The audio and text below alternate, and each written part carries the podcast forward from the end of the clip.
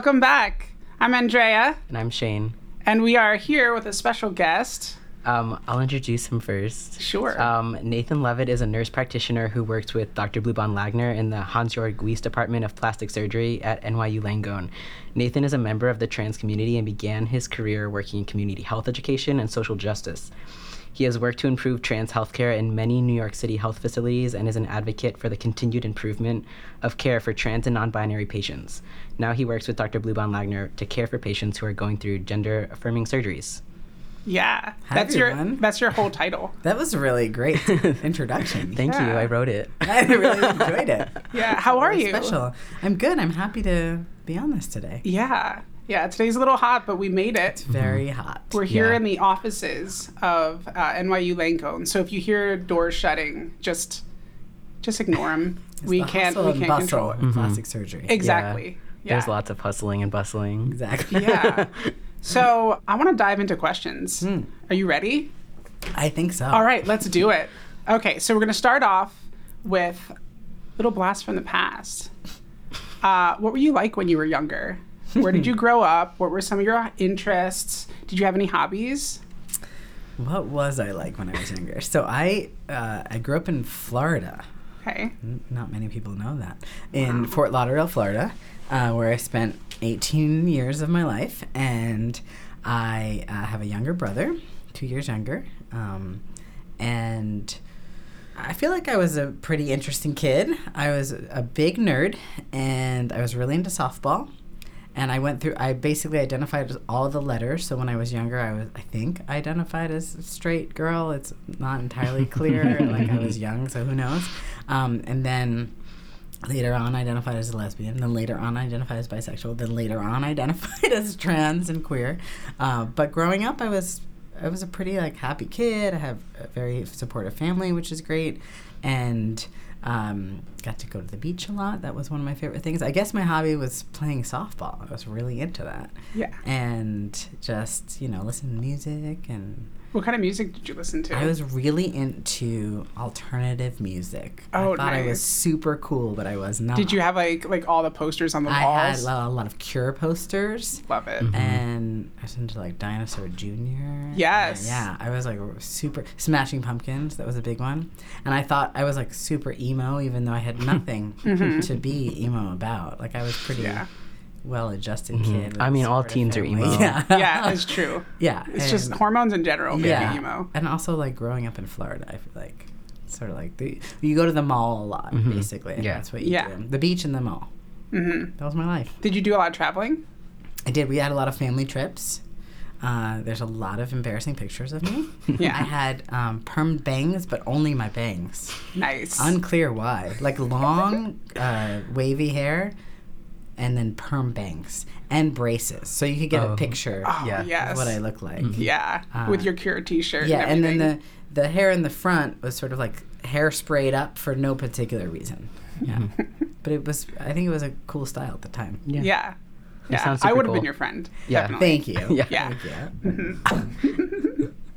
Shane, why don't you ask the next question? We're gonna go back and forth. Yeah. Okay. So jumping forward, um, before getting into healthcare, what jobs did you have? Hmm. Like, what's a little bit of your career history before this?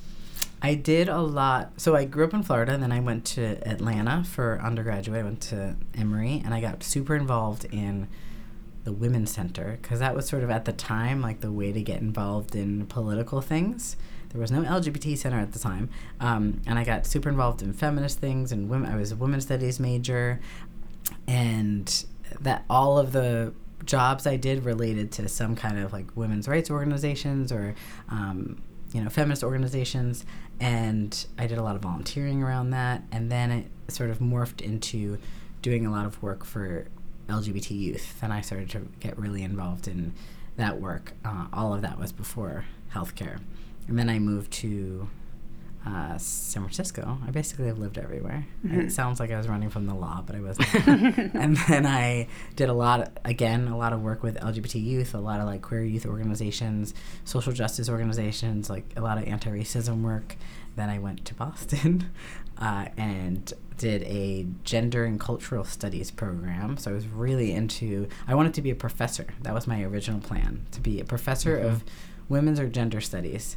And then I decided I don't want to be in academia anymore. Yeah. um, so I left Boston and came to New York, and then and that began the healthcare healthcare world because I started working at Callen-Lorde Community Health Center, which is an LGBT health center in New York. Yeah. What uh what age was throughout that? Was that like a long period of time or was it within like a It few was sort of like within a few years. I jumped around a lot. I think I was just sort of, sort of like figuring out where my place was and what I wanted to do. And I really loved working on LGBT youth work and social justice work. Uh, and I still do, um, just in different ways. And I, I really enjoyed that kind of work. And I think I just, it was sort of like two or three years in each place until I got to New York. And then I've been here for 15 years. So clearly, I think I found my place here. Mm-hmm. yeah. It's awesome. How did you get into nursing specifically? So I I moved to New York and I was super overwhelmed because it's New York. Yeah. And I was tr- trying to figure out like what do people do and um, I was somewhat I mean I had been out as trans for a few years and I was trying to find out like where do what are the resources for trans people and that that's when I found Callen-Lorde and I uh, decided that I really wanted to work there. I started volunteering there and I started working there as a community education coordinator, which is really just someone that was doing trainings on LGBT health for everyone. Even though I was not a healthcare provider, so it was actually a nice foot in the door.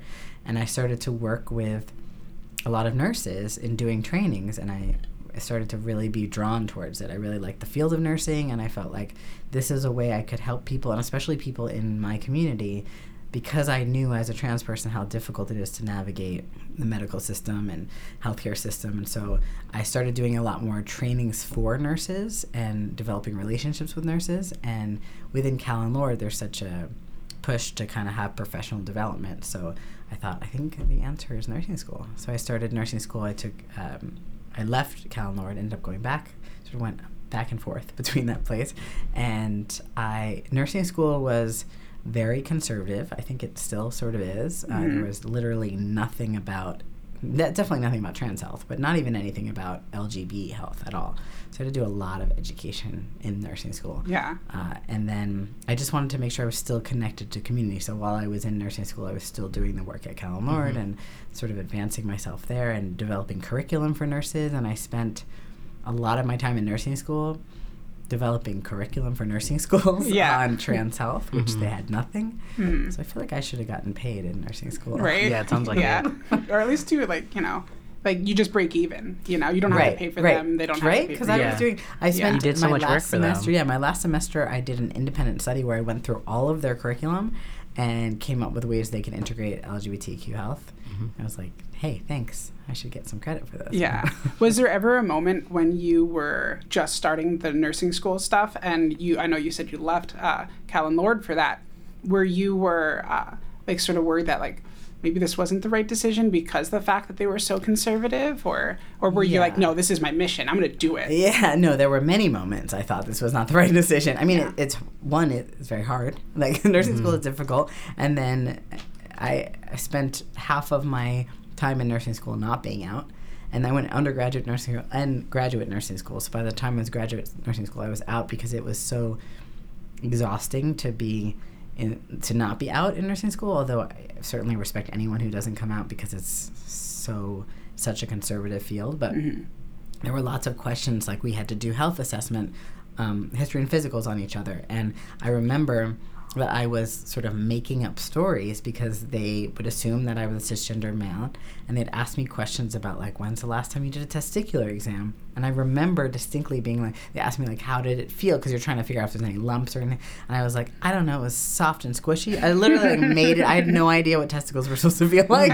And then uh, they would ask me about pro- you know they'd ask me all these things about my body that didn't relate to who i was. And so i Yeah. remember making a decision like either i'm gonna continue to lie throughout nursing school because this will come up a lot Yeah. or i'm just gonna have to keep you know coming out and talking about who i am. And it was those moments where i was like i don't know if this is the field for me mm-hmm. because it Yeah. is really tough. But i just kept thinking this is a means to an end. Like i can get this degree become a nurse and then i can help my community. I just have to get through some really tough conservative times. Mm-hmm. And I actually have a really funny story about another funny thing in nursing school where we had to do a role play. This is before I came mm-hmm. out, and this was when everyone was talking about Thomas Beatie, who was the um, the trans man who delivered I think, mm-hmm. three babies. Now, Oh, so yeah. it was a big deal. It was like the pregnant man, mm-hmm. and it was all over the media. So we had to do a role play of a good nursing interaction and a bad nursing interaction, and someone I was the only man in the the entire class of nursing school. So they somebody was like. Pick something in the media. So the person was like, "Oh, let's pick this pregnant man thing. This Oh, is boy. wow. so interesting. Let's do it." And then they turned to me and said, "Nathan, do you feel comfortable role playing a trans man?" and I just remember thinking, like, I, "Am I on camera? Is this oh, real?" Oh, no. I said to them, "It'll be a stretch, but I think I can do." it." Oh, oh my God. god, I got all love these comments afterwards like, you didn't even need a script. You were so good. It felt so genuine. So those were some, some of the things. It's called acting. Yeah, exactly. Yeah. Yeah, really good actor.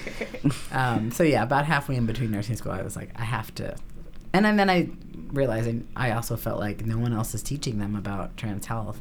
It's hard to be that one person when Yeah. you're also in school doing it. Yeah. Uh, but I do think hopefully it made a difference. But it was a very tough field to be in and also have any kind of politics at all. Yeah, yeah. I remember going uh, to a hospital that I don't normally go to, and I always get like a lump in my uh, in my throat when they go like, "When was the last time you menstruated?" I'm like, Yeah. "Well, about that, uh, Right. I I don't." Yeah. And they're like, "What do you mean you don't?" And I'm like. Uh, and then like there's like a priest walking by. And Right. like, oh God, I don't know what to say. You know, yeah, it's rough. Yeah. and then the nurse will be like, "I'll be right back," and I go, Right. "Okay, I'm gonna go leave then." Yeah, exactly. yeah. Because you know they're going to like. Yeah, they want to double check. They're Yeah. going to check their policy. Yeah. Like it says F on your, you know, Right. little wristband. I'm like, Right. yeah. Uh, like there's a lot that I did for Right. that. Yeah, like thank right. you. Don't Yeah, take it I mean, away. it's right. Yeah, and I think that's a good point about these automatic questions that you're supposed to ask as a nurse or as any medical provider that are so uh, gendered or based on assumptions about what people's bodies look like. Mm-hmm. And after nursing school, I ended up being a nurse in uh, oncology or cancer care, which was not trans specific, but it's interesting because there's a lot of cisgender people who have different body parts as related to cancer. Right? If they Yeah. had surgery, and not just cancer, but for a lot of different reasons. And so I was like, you know, we already should be asking questions differently, even if it has nothing to do with trans people. Just because we don't. We don't know what's on someone's body, right? Mm-hmm. Just by looking at it. Also, some cisgender women don't menstruate, so it's like Yeah. these questions Yeah. are not actually helpful to anybody. yeah. Mm-hmm. So it sounds like you went into nursing with the intention of like working with LGBT and trans people, but how did you get specifically into like gender affirming surgery? So that's a good question. so I did this work in the hospital for a while. Um, well, I was also I was doing work in a hospital, very conservative hospital, and then also working at Lorde. So I was sort of doing two jobs, and then I also went to graduate school to become a nurse practitioner because I sort of decided like I wanted to continue my career and be able to provide even more care for for. I felt like there's so few positive and affirming healthcare providers out there. So I did that, and then I started working at a community organization doing primary care. Um, and that had a trans program to it. I was a director of trans care at Community Healthcare Network, and that I was a primary care provider there. So I was helping people with everything, and I was noticing a lot of our trans patients were interested in surgery or had had surgery, and they didn't, at least at that time, didn't have a, someone in the community that was like helping them navigate that mm-hmm. or wo- work through it, and it just felt like a field that's already so. I mean, it's a gen- it's gender affirming surgery, but it's dealing with a lot of cisgender surgeons and other staff that may or may not be totally understanding, or they may be understanding, but they may not be able to build that trust with patients, which I found as a patient myself who has had chest surgery. I didn't have a very affirming. It was, it's interesting because it's affirming surgery, but it wasn't an affirming experience. So, Yeah.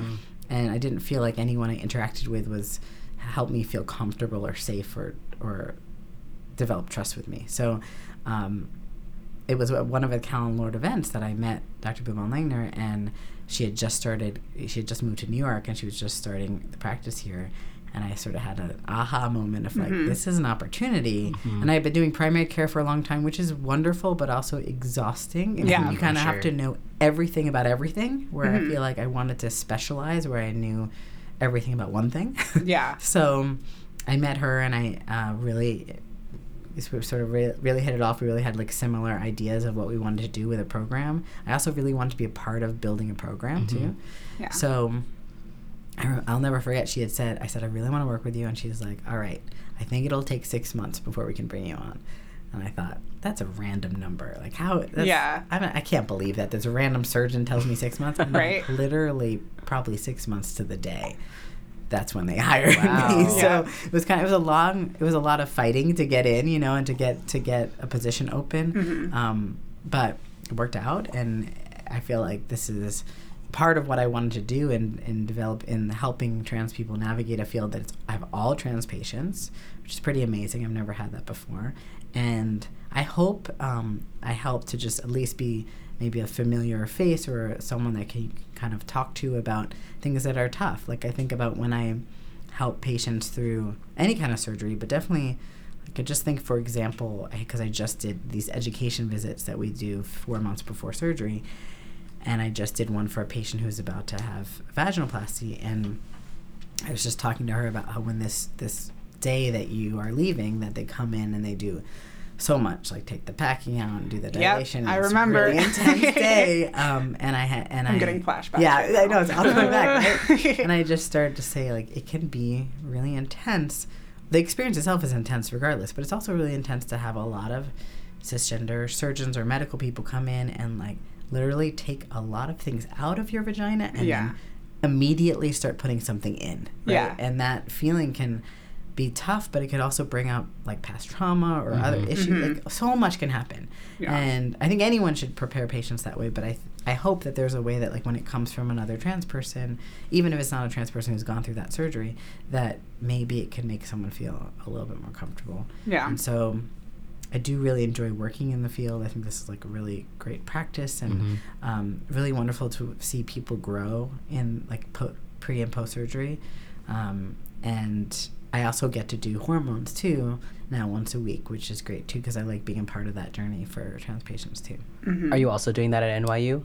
Yeah, so once a week I'm doing that at not within our plastic surgery practice, but Mhm. within the endocrine di- um, hormone practice, which is right in the main hospital. So I'm building that practice now. So people are we haven't really actually started a lot of outreach about it yet, but I used to do it at, at other places, and so I really like being able to provide that for people. I think a lot of patients have a hard time finding places that Yeah. can be affirming, that they can get appointments, that they can Right. get Mhm. responses, Oh, yeah. um, to get their hormones like in a timely manner.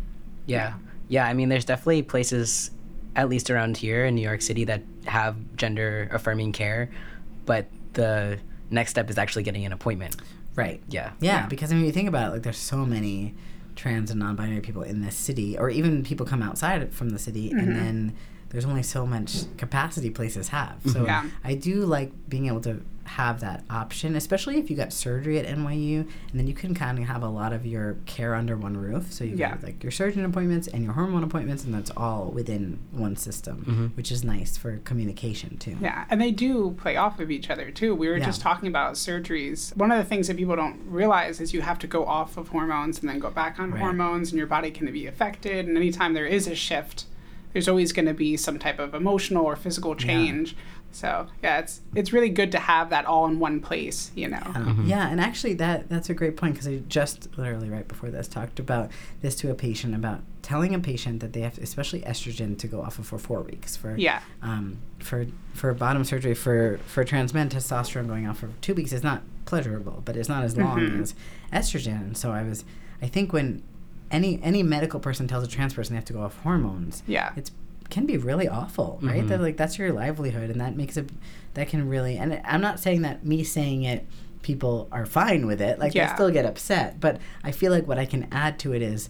I, I get it. Like I Mhm. know that going off your hormones is kind of awful. It can cause all these emotional effects. It can make you feel like, like that's who you are, Right. right? And so I, I think that maybe that helps coming from another trans person to just say Yeah. that it sucks, but I can sort of validate how, what you're going through. You know? Yeah, that empathy piece is super important, you Right. know, because a lot of times mm-hmm. you'll be in a surgeon's office and they're like, okay, these are the list of things. Don't Right. eat beforehand. Get Yeah. off of certain, get off of hormones three weeks before, and you're just like, oh, okay, and there's just Right. dread in your like Yeah. pumping through your veins. So. Yeah. Yeah. Yeah, and as much as like a cis provider can inform themselves, it's still different because they haven't personally experienced it. Right. So to hear it coming from you, you Right. would hope would would help. Yeah, I think so. And I mean, I, I hope that that helps develop a relationship. Like, I also think it's even if you love, love, love your surgeon, which I think Dr. Goldner is amazing, and people have great relationships with her,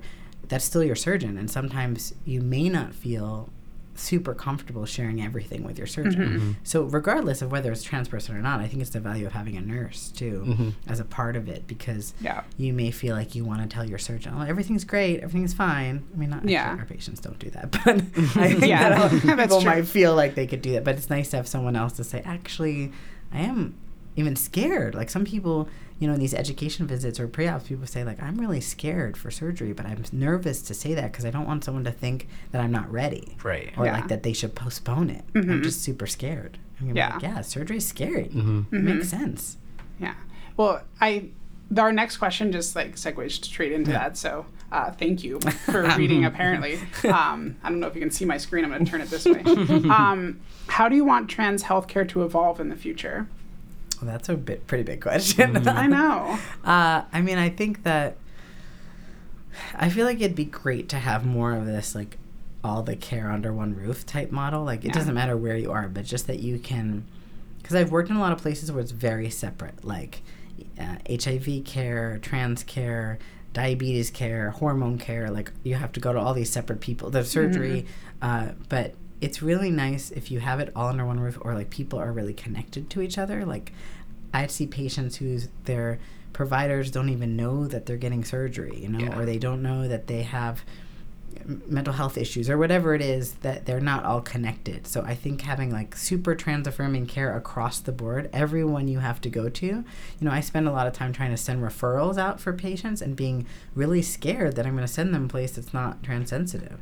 So I would hope that the future of trans care is that like you would never have that fear that you're going to send someone out to, you know, uh, whatever cardiologist or whoever it might be that's not going to be transsensitive that everywhere you send someone they're all connected and, and super educated and people feel like they can get the care they need without having like back i feel like a little old when i say back in my day but back in my day like you had to have a script that you said to get your hormones like you Yeah. couldn't just go Oh, yeah. and be like i want hormones you know Mhm.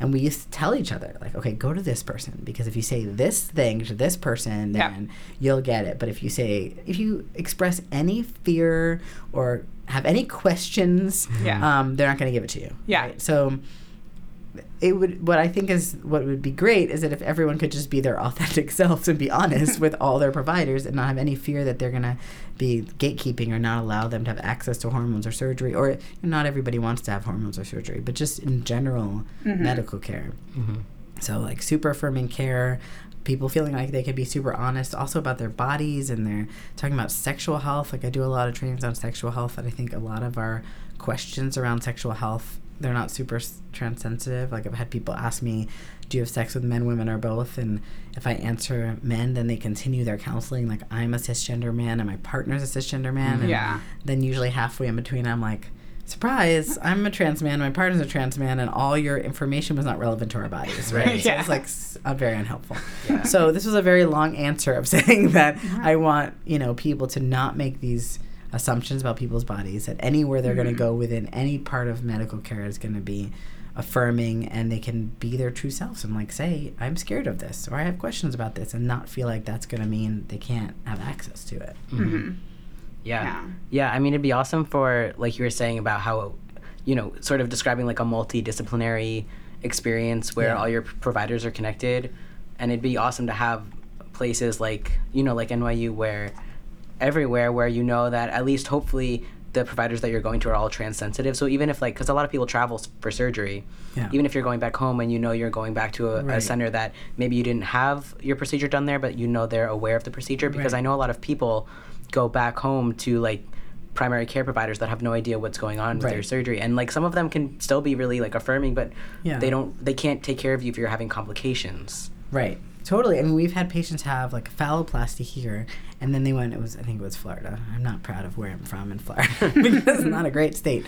But went back to Florida and had to go to the emergency room, and that they just didn't know anything. I mean, like Yeah. nothing at all. They I, we want people to come back to us anyway, but you can't just pick up and fly to New York easily. So it's terrifying to send people back to where they're from and know that they might have to go hopefully not to the emergency room, but something, and that they'll never, they literally didn't even know what that surgery was. They didn't know what they were looking at. They mm-hmm. had no clue.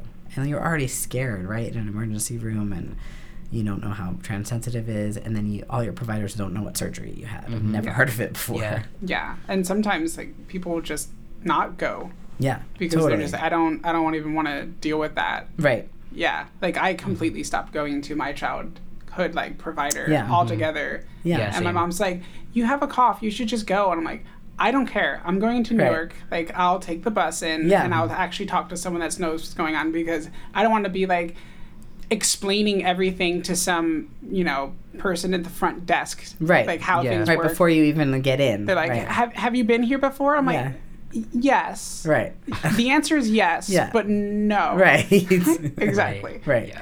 Yeah, I think that that's like I used to when I worked at Callen-Lorde. I used to always say we're envisioning a future where Callen-Lorde doesn't have to exist mm-hmm. because I remember I used to get on a bus from Boston because at the time I now they have Fenway, but at the time they didn't have like an LGBT sensitive place. So I used to take a four hour bus from my hormone care to mm-hmm. New York for Callen-Lorde. Wow. And like ideally, you never you you wouldn't need an LGBT health center because everything is LGBT sensitive. So that's also I think going back to that question about like what's the future is that like you don't need trans specific or LGBT specific places because everything is super sensitive. Yeah. We have a long way to go and I think there's also a safety and comfort in going to a place that you know is going to be sensitive and they've seen trans people before. I mean that's always my Mm-hmm. biggest question like have you ever seen a trans person before I go here, right? Yeah. Or like I am a healthcare provider. I do trainings on the importance of following up with screenings and I have a horrible time going into GYN care. Mm-hmm. Like I am way behind on screenings that I should have and I know it and I know that I should be doing it, but the experience of going to a GYN provider is not great for me. Like anywhere from regist you know, I remember I went I went once to a place where the registration form, they had pre-checked off. They did nothing on this form but pre-check off female. Like there's Oh. the female and male choice. Yeah. They literally went through every form and just, oh, everyone has to be a woman because they're coming for a gynecologist and checked off female on every form. Wow. So I had to go like cross it out. Yeah. and write male.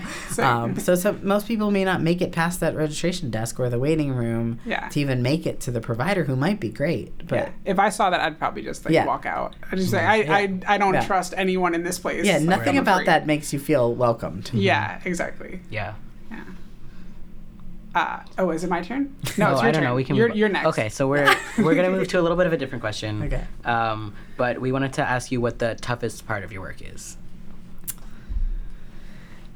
Uh, you know, it's funny. The best part and the toughest part are the same. So the Mhm. best part of my work is working with trans people, and the toughest part of my work is working with trans people. As someone in the community, I think that there's something really unique about w- working and living in the same community. Like the Mhm. people that I see are a, a part of my community, but whether there's people I know, they're just like a part of who I am. And that is challenging sometimes. I mean, there's a lot of things that feel very personal. Like when we have things come up for patients or like patients that have a lot of different mental health issues as everyone can have like it affects me i think in a way that it might not affect some of the cisgender people i work with and so it's very hard to leave the work at work. And i think i think about i mean i always thought about my patients a lot but this just feels way more personal. And so mm-hmm. it's like we, you care a lot about the people who, your patients because they're part of your community and it's hard to kind of just let it go when you go home right? So i think that that's not something i would change. I love that i get to work in the community but i do think it's a unique challenge that um, it also does make it difficult sometimes to go out in the world because I've had experiences where I was like going to, you know, a, whether it be a party or like the LGBT beach, you know, that we're very lucky to have here, Mm-hmm. like Queer Beach, then people have asked me for appointments, like literally on Oh, the beach. Oh my Yeah. god. When can I get an appointment with Dr. Langner? And I'm like, you got to call the office on Monday. Yeah. Because we're not going to talk about this right now. Yeah. So that's challenging, but I also get, I don't think it's okay, but I also get that I'm. I'm someone that you can access. Surgeons are hard to access. I don't Yeah. think of all people. Dr. Bluebond-Langner is not as difficult to access as most, but Mm-hmm. um, when you have that person and that happens to be someone in the community that can help you get an appointment or to help you, you know, take care of something that you want to reach them right away, right? Um, so that can be difficult, uh, but also it's like rewarding and challenging at the same time. Mm-hmm. hmm Yeah. So our next question was, what part of your work uh, do you find most rewarding? so, um, and the it's question, like I've seen the question, right? but I really Right. haven't. And you haven't. Yeah. And then the next question after that is, how do you manage uh, being so busy? What do you Uh, do for self care? well, it So was go to the beach. but- yeah. Right? but not anymore. You because Yeah. that's stressful. It sounds like too. Yeah. Wow. Uh, but I think what's rewarding, I really love um, these, like providing education for patients. We, we started restarting these surgery classes, and I love them. I think it's amazing to help people feel like they have the information they need for, to get ready for surgery. And it's so, I'm sure you all have talked about this on, on the podcast before, but it, like, there's so many different factors. Like, it's clearly not just surgery. It's like, do you have support? Do you have people to talk to? Do you know what's going to come up before and after surgery? We just had a patient who was just crying to me. She's very happy, but she was, she said, I didn't think about how much my life would change and how my relationships with people would change and how mm-hmm. dating would change and mm-hmm. how my relationship, my body was going to change. You know, like all of that stuff is really tough. Yeah. And it's really amazing to be a part of that with people and to help prepare people for it. And we, these surgery classes we're starting, we have patient panels, and the patients love being on the panel to talk about their experiences, to like give back to patients, which is really great. So I love being a part of that. I think it's amazing. Um, I could do better self care for sure. I have a, a husband and an adorable child, so I, that's really amazing. If That's you our next question. Ah! That's our next question. I promise, listeners, I did not know about these questions. that is so funny. Uh, Continue. But yeah, Sorry. so but I think that is a part of my self care. Like yeah. my kid is two and a half, and going home to this kid is kind of like the best thing ever, um, because they're really amazing. And so that's a part of self care. But certainly work still comes home with me. But I think there's a way of like. Work is coming home with me, but then when my adorable child is like jumping on me, it's kind of uh, I, it helps balance things. Yeah. Um, I won't stop going to the queer beach, but I does I don't get to relax as much as I used to because it's certainly like a lot of patience and um, but it's also like my space too. I think a lot of uh, queer LGBT medical providers and mental health providers, social workers, all of that talk about what it's like to then go out into the community and it's not i would say it's not something we want to give up this job but it does affect our ability to find community and like be in community because Yeah. you have to navigate the fact that your patients are there too Mm-hmm. Yeah. And Yeah. you don't want to blur any lines Yeah. with that to the Right. point where there's like favoritism or anything like that. You never Right. want that to, f- to trickle to somebody else where they feel like they're Yeah. going to be. totally Yeah.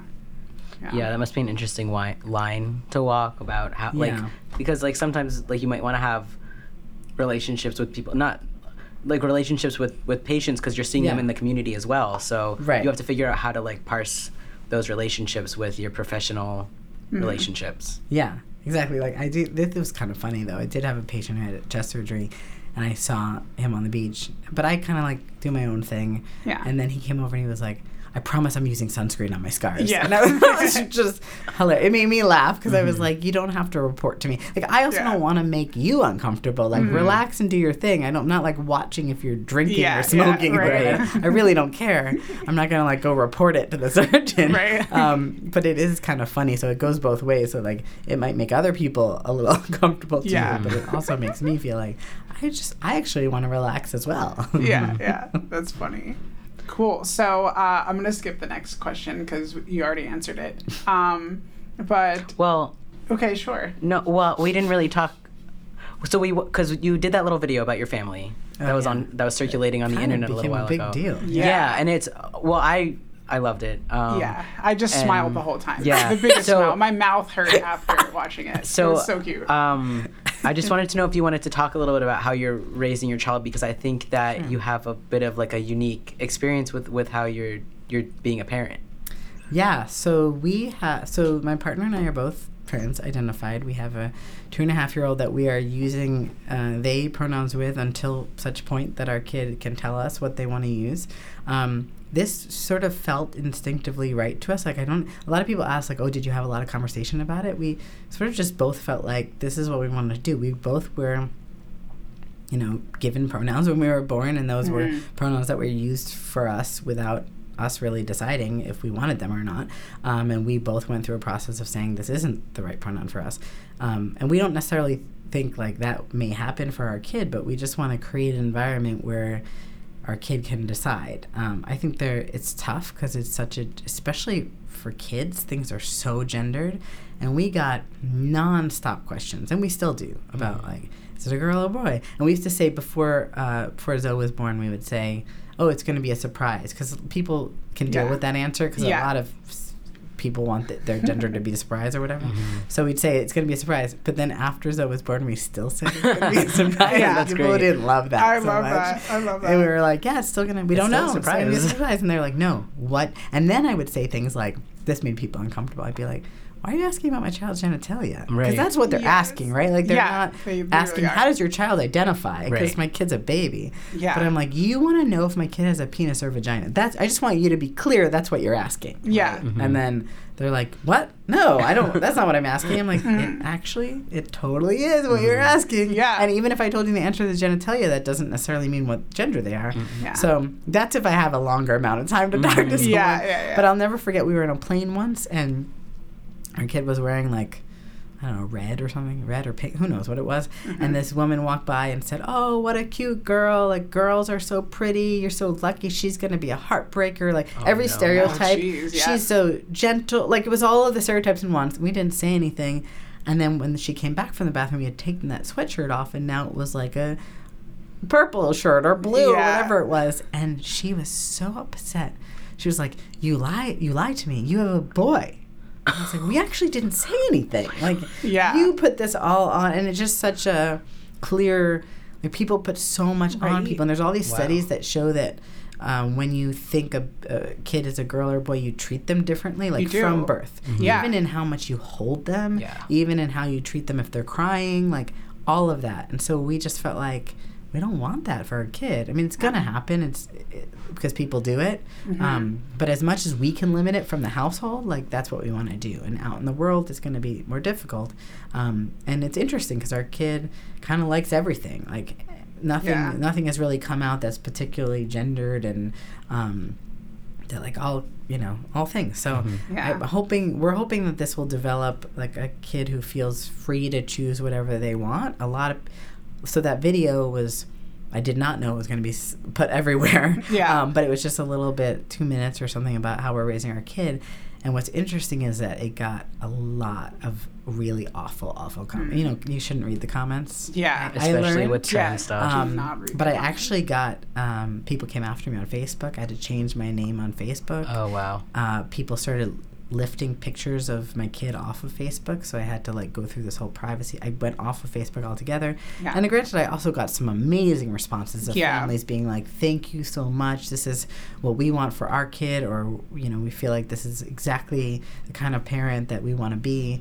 Um, Mhm. But the negative stuff's super scary It is. and it just made us think differently about how we put this out like we don't want to put pictures of our kid out for Mhm. these sorts of things anymore because Yeah. we have to make sure our kid's safe but it's just interesting because they'd be like you're confusing your child and you're doing damage to your child. And i was like what you're saying is actually way more Yeah. damaging than just letting the kid decide what they want to be. Right. hmm Yeah, it's it's actually it's funny that we're we're talking about this because just yesterday I was on the phone with my mom and we were talking about getting a present for like a baby shower basically, and um, my mom was like, "Yeah, I was trying to find something," and given like my mom's a cisgender woman, you Yeah. know, and like she is a she has a degree in early childhood development. She was Yeah. a, she's a director of a daycare for 20 some odd years, you know?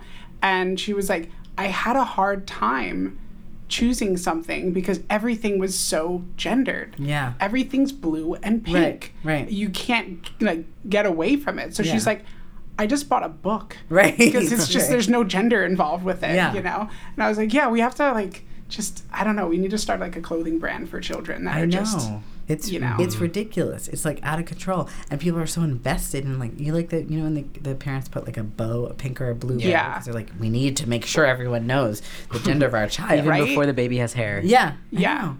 And you know, my parents were were really supportive and like raised me in a way that was I could be any type of girl I wanted to be, Mm-hmm. and in that way, it was like it wasn't as expansive as I am ra- as we're raising our child, but it was Yeah. like you can be a tomboy, you can be this, but like I definitely didn't feel like a girl at all.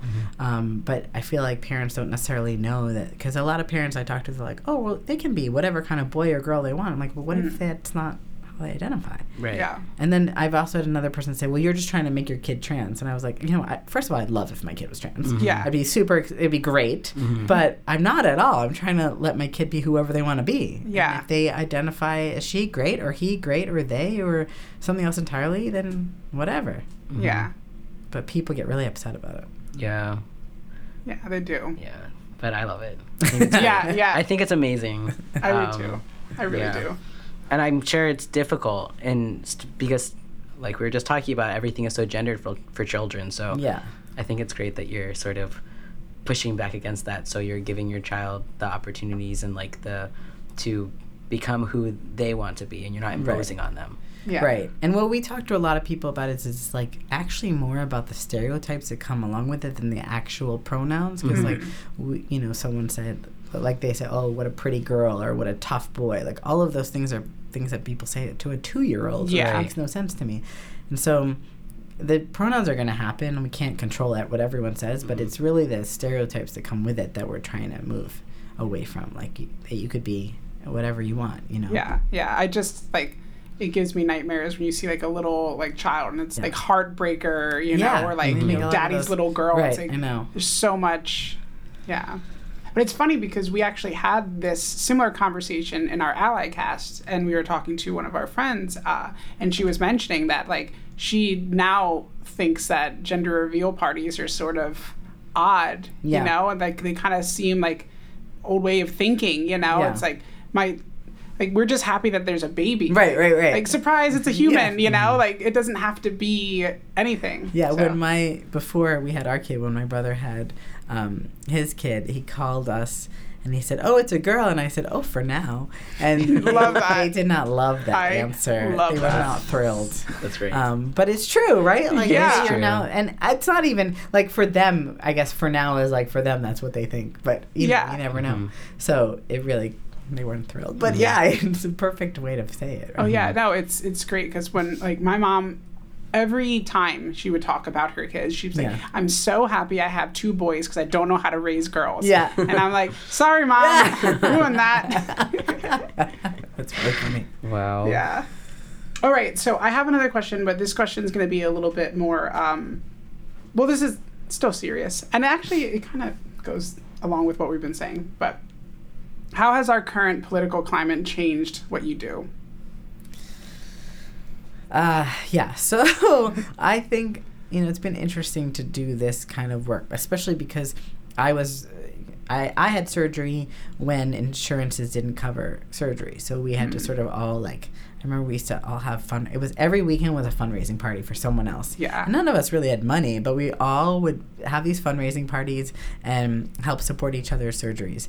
And so then, you know, now most surgeries are covered by most insurances, which is a really big deal. So we've come a long way, and it really gives access to a lot of people. Um, and now, in the current climate, I think there's a real fear that that's going to be not only that's going to be gone, but a lot of protections for trans people that we fought a really long time to to get. Um, and it's scary. It's super scary, especially within. I mean, it's scary for anything, but within healthcare, I think we Yeah. I felt like I've been around for pushing for, for to see a lot of changes happening that I'm now seeing rolled back, and I mm-hmm. never Yeah. really thought that was going to happen. I always thought we would just keep getting having advances, right? Like as time mm-hmm. goes on, you just keep things keep getting better, and so I find that a lot of patients come in with more fear, like, am I my surgery date maybe is in a year, you know, because we have consults here. Yeah. The surgery could be a year, if not more, from your consult date.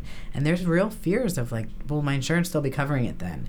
Will there's will this place still be around, right? Like, Yeah. Will NYU still have a gender affirming program? Like all of these questions because, and they're valid questions, and I can't say for sure we know the answers to all of them Yeah. because we don't know what's ahead. We just I think the hardest part, at least for me and for people I talk to, is like when you have someone in government or anyone that is seen as a powerful figure that Mm-hmm. hates you, right? Or that spreads awful um, messages about you, that it's hard for you to feel good about yourself at all. Yeah. So I feel like what the work we do here is helping patients feel good about themselves, helping them have the bodies that they want that help Yeah. match how they feel on the inside. But then when they look at the political climate, it's all hateful messages, right? So Yeah. how do you come out of a really affirming experience and then face the messages in the media um, Yeah. about you? that was um, actually one of the hardest things for me was um, right after I had my bottom surgery.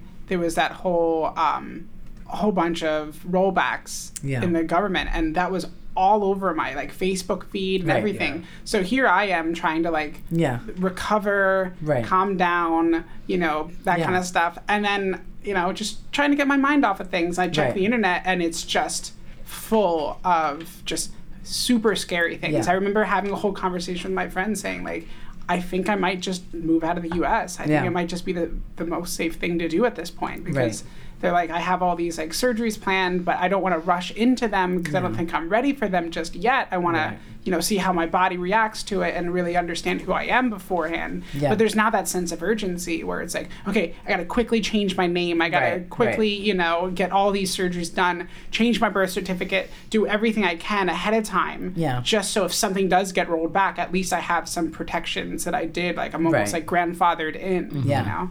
Totally. I mean, I think I have the same fears. Like when all of this, I mean, it's still happening, but when all of this was starting to happening, I just felt like I have to, like, I don't have, all of my documents are changed except for my birth certificate. Um, And I always felt like, well, one, I just, I felt like a lot of work to change my birth certificate, but also I felt like, I felt this need to have one thing that marked the gender I was born as. Just for me, I, not everybody is like this, but I just felt like if I needed um, anything related to my current body parts, like if I needed a hysterectomy, I thought I should have something that some marker of that, or if there's any kind of legal issues, like I want to have that. And um, I'm not sure if that's a good decision or not. It just felt like something I wanted to do. And then other times I think, and now that this is happening, I'm like, no, I need everything to say male because I don't Yeah. want there ever to be a time where they're sort of looking at mismatches of documents, which is like most, a lot of people have mismatches of oh, documents. Oh, yeah. But if at any point it comes up that the birth certificate is female and every other document is male, then I'm going to be flagged in some way. And mm-hmm. that's really scary.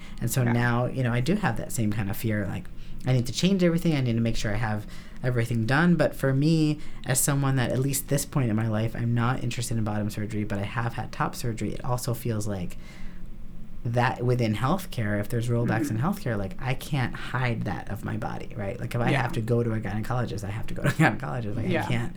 Um, or if I have some sort of, you know, emergency issue, I have to explain that to a healthcare provider. And I guess even if I had had bottom surgery, I'd still probably have to explain it because it's not something fully understood and it may not be something that someone recognizes. So those are fears that I have, and then patients have too. Um, and I don't think it's changed our work in the sense like we're not doing anything differently in how we do things. We're still moving forward with all surgeries and the way we schedule things, but I think we just try to like give people more validation that that's an understandable fear and that we will do everything we can to make sure that it doesn't affect our practice here Mm-hmm. um, that nyu has protections and um, you know there's a lot out there that like um, healthcare providers can discriminate against trans pa- or any patients that they don't religiously agree with. And so we just try to affirm our patients that that will never happen here. That Yeah. you know that within a nyu we can only speak for ourselves that that won't happen. Um, but beyond that it is it is scary and it's definitely scary for people that are like in the beginning of their surgeries that may not have it for a while and are scared of things being rolled back Mhm. I think it's it's really nice that you're validating people's fears. You're not being like, oh, it doesn't like that. It's not it's not going to happen because we don't know what's going to happen. Yeah. So moving forward is the right thing to do because of course we can't predict the future, but Right. telling people that you know we don't your concerns are valid is Right. a nice thing. Um, Right. So we just have a couple wrap up questions. Okay. What has been the most memorable advice you've received? Huh. That's a good question. Thank you. I wonder who wrote that question. I have no idea, but I bet she's really, really cute. um, you know, it, it's an interesting question because it makes me think of something else, a tangent. In case you Mhm. can tell, I have Go a lot of ahead. tangents. Yeah. Um, I- I was recently. I was talking to you about this, Shane, about how. In my time, and like a lot of trans people that are around my age, which is 41, which you all would never know by Mm-mm. looking at me, let's hope. Um, You're 21. Yeah, exactly. experience, that's all it is. um, we didn't have a lot of mentors. Like we didn't have a lot of people that were older than us or had been through more than us that were helping to like teach, at least from my experience, teach us about how do you go through this world of like transitioning or changing your name or just being in the world as a trans person. Um, and so I remember thinking like I didn't have a lot of people that gave me advice, but as I started doing this work more, um, I remember I was just I've always you know it, it comes with the territory like people you're concerned about what people think right like all the time like what people think of you what how you look and I used to be really invested in and there's this whole notion of like do you pass or not for people that are that's important to um, and so I remember that this older trans person just said to me like uh, you should just live your authentic life. And now you hear that a lot more, but I Mhm. hadn't heard it at the time, and now I use that all the time because I just feel like it's that's what like you should live your authentic life, right? Like just be who you are, and not about you need to fit into a certain box. Because as a trans guy, there were there were a lot of messages to me that I had to be like super macho and very also straight, which I'm in no way, and uh, not also not macho. Um, but and it didn't feel right. So I'm like, why Mhm. did I spend all this time in my life transitioning to then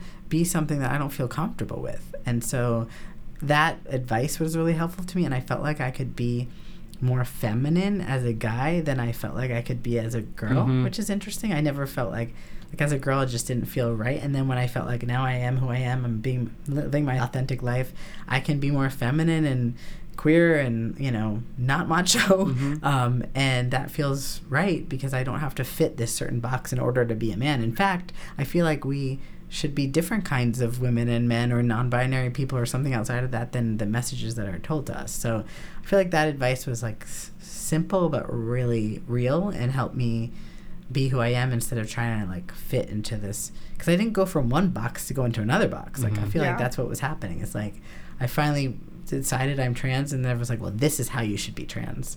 But that's not that didn't work for me. Yeah. Mhm. And I think that probably comes from the fact that that was how that's like you were saying that script Yeah. of getting your Right. hormones. You kind of had to like live that life a little bit just so you can prove to them. yeah. You know, I remember hearing a story about how someone said like, "Oh, you know, I don't feel 100% male." Yeah. Uh, but they're transmasculine, Right. and they're like, well, then you can't go on hormones. Right.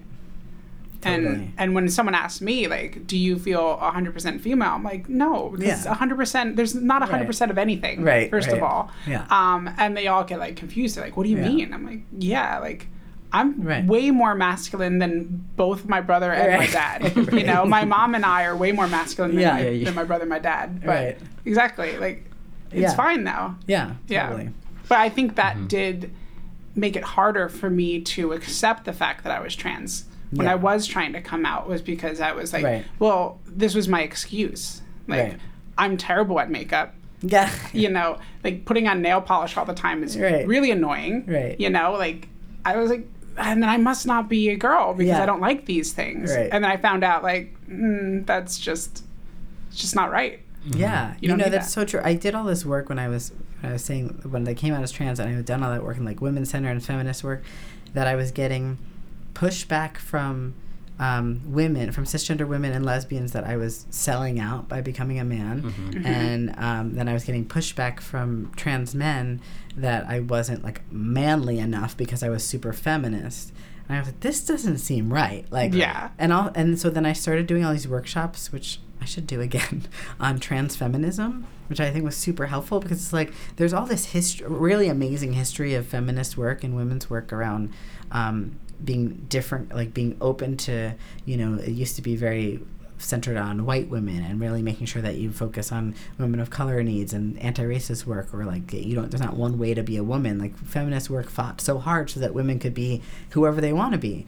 Um, but when it became to women wanting to be a different gender it became it felt really challenging. So i tried to connect to like this history work of us being whoever we want to be whatever gender like that actually helped trans people and that helped lead so we should really be working together and also trans men need to not be misogynist and like learn that that's not the type of man you have to be right so i, I feel like that all kind of relates right to what you're saying is like you think you're not really trans because there's one way you're supposed to be which Mm-hmm. really the whole point of this is like we get to be who we want to be Yeah, it's like community gatekeeping. Yeah. It's Yeah. super Totally. scary. right Yeah. Makes no sense. Right. Um, okay, last question. Are you ready? i think so Okay. Do you have any advice for people who want to get uh, to have a career in trans health?